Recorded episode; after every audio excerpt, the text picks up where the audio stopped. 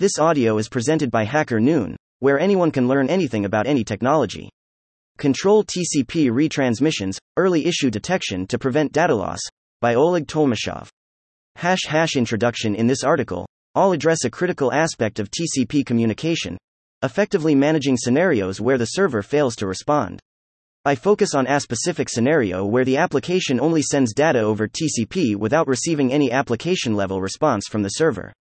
This exploration covers TCP communication from the application's perspective, highlighting both the application layer and the underlying OS operations. You learn how to set effective timeouts to avoid data loss during unresponsive server instances. I'll provide code examples in Ruby, but the idea stays the same for any language. The challenge of silent TCP servers.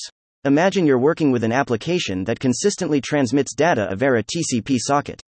While TCP is designed to ensure packet delivery at the transport level within the defined TCP stack configurations, it's interesting to consider what this implies at the application level. To better understand this, let's construct a sample TCP server and client using Ruby. This will allow us to observe the communication process in action. And the and let's encapsulate this setup in containers using this and now, we can easily run this with and see in logs how the client sends the message and the server receives it pretty easy so far, huh? However, the situation gets more interesting when we simulate a server failure for an active connection. We do this using we observe that the server is now offline, yet the client behaves as if the connection is still active, continuing to send data to the socket without hesitation. This leads me to question why this occurs.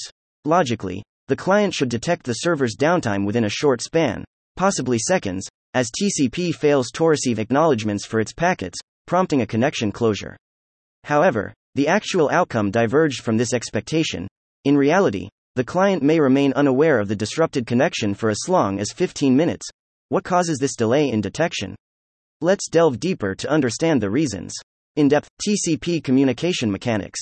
To fully cover this case, let's first revisit the basic principles, followed by an examination of how the client transmits data over TCP.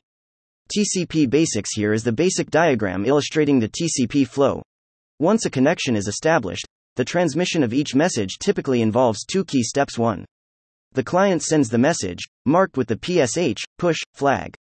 Backslash dot. 2. The server acknowledges receipt by sending back an ACK, acknowledgement, response. Communication between the application and socket below is a simplified sequence diagram illustrating the opening of a TCP socket B an application and the subsequent data transmission through it. The application makes two operations 1. Opening a TCP socket.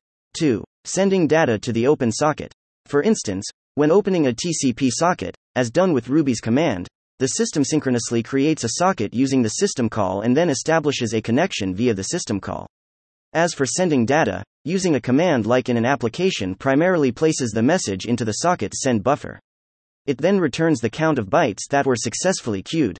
The actual transmission of this data over the network to the destination host is managed asynchronously by the TCP IP stack.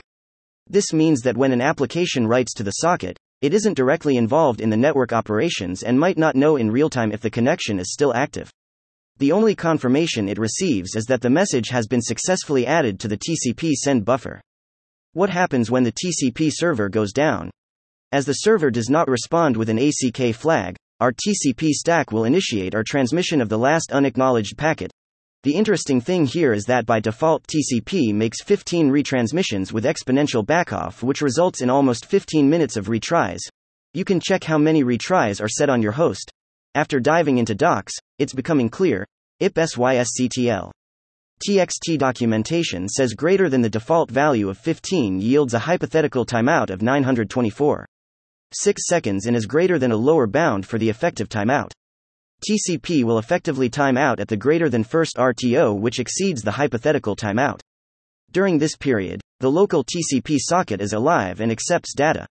When all retries are made, the socket is closed, and the application receives an error on an attempt to send anything to the socket. Why is it usually not an issue? The scenario where the TCP server unexpectedly goes down without sending FIN or RST-TCP flags, or when there are connectivity issues, is quite common. So why DOSIC situations often go unnoticed? Because, in most cases, the server responds with some response on the application level. For example, the HTTP protocol requires the server to respond to every request. Basically, when you have code like, it makes two main operations 1. Writes your payload to the TCP socket's send buffer.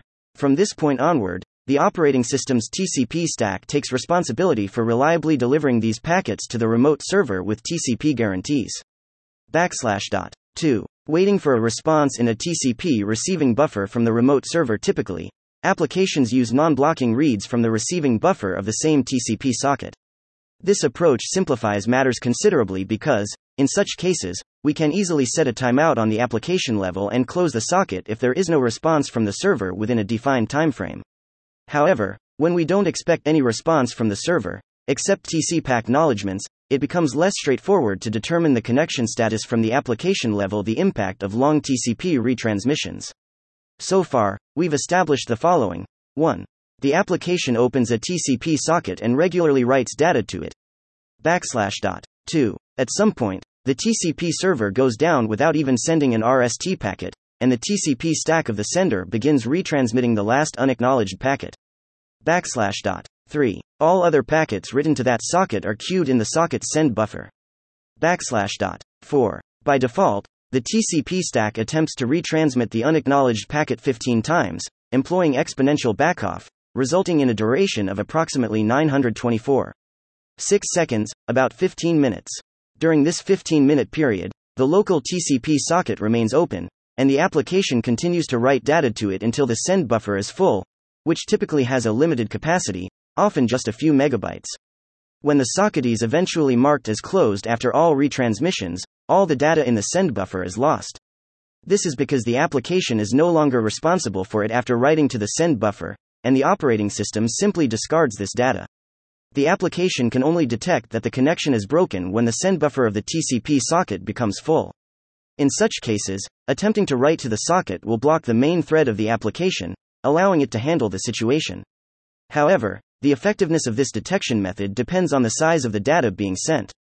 For instance, if the application sends only a few bytes, such as metrics, it might not fully fill the send buffer within this 15 minute timeframe.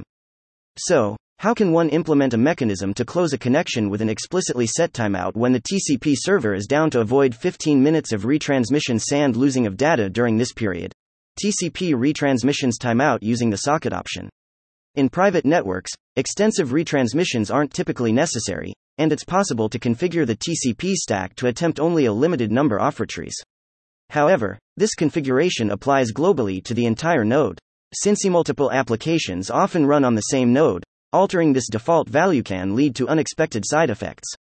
A more precise approach is to set a retransmission timeout exclusively for our socket using the TCP underscore user underscore timeout socket option.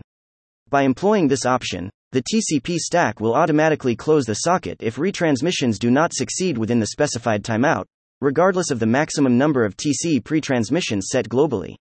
On the application level, this results in an error being received upon attempting to write data to a closed socket, allowing for proper data loss prevention handling. Let's set this socket option in. Also, from my observations, the TCP underscore user underscore timeout socket option is not available on macOS. Now, start everything again with, and at some point, let's stop the server again with, at tilde 12 hours 37 minutes and 45 seconds, I stopped the server, and we saw that the client got almost in 5 seconds, great. Let's capture a TCP dump with, it's worth noting that the timeout actually occurs in a bit more than 5 seconds. This is because the check for exceeding TCP underscore user underscore timeout happens at the next retry. When the TCP IP stack detects that the timeout has been exceeded, it marks the socket as closed, and our application receives the error also. If you are using TCP keep alives, I recommend checking out this article from Cloudflare. It covers the nuances of using TCP underscore user underscore timeout in conjunction with TCP keep alives. Thank you for listening to this HackerNoon story, read by Artificial Intelligence. Visit hackerNoon.com to read, write, learn, and publish.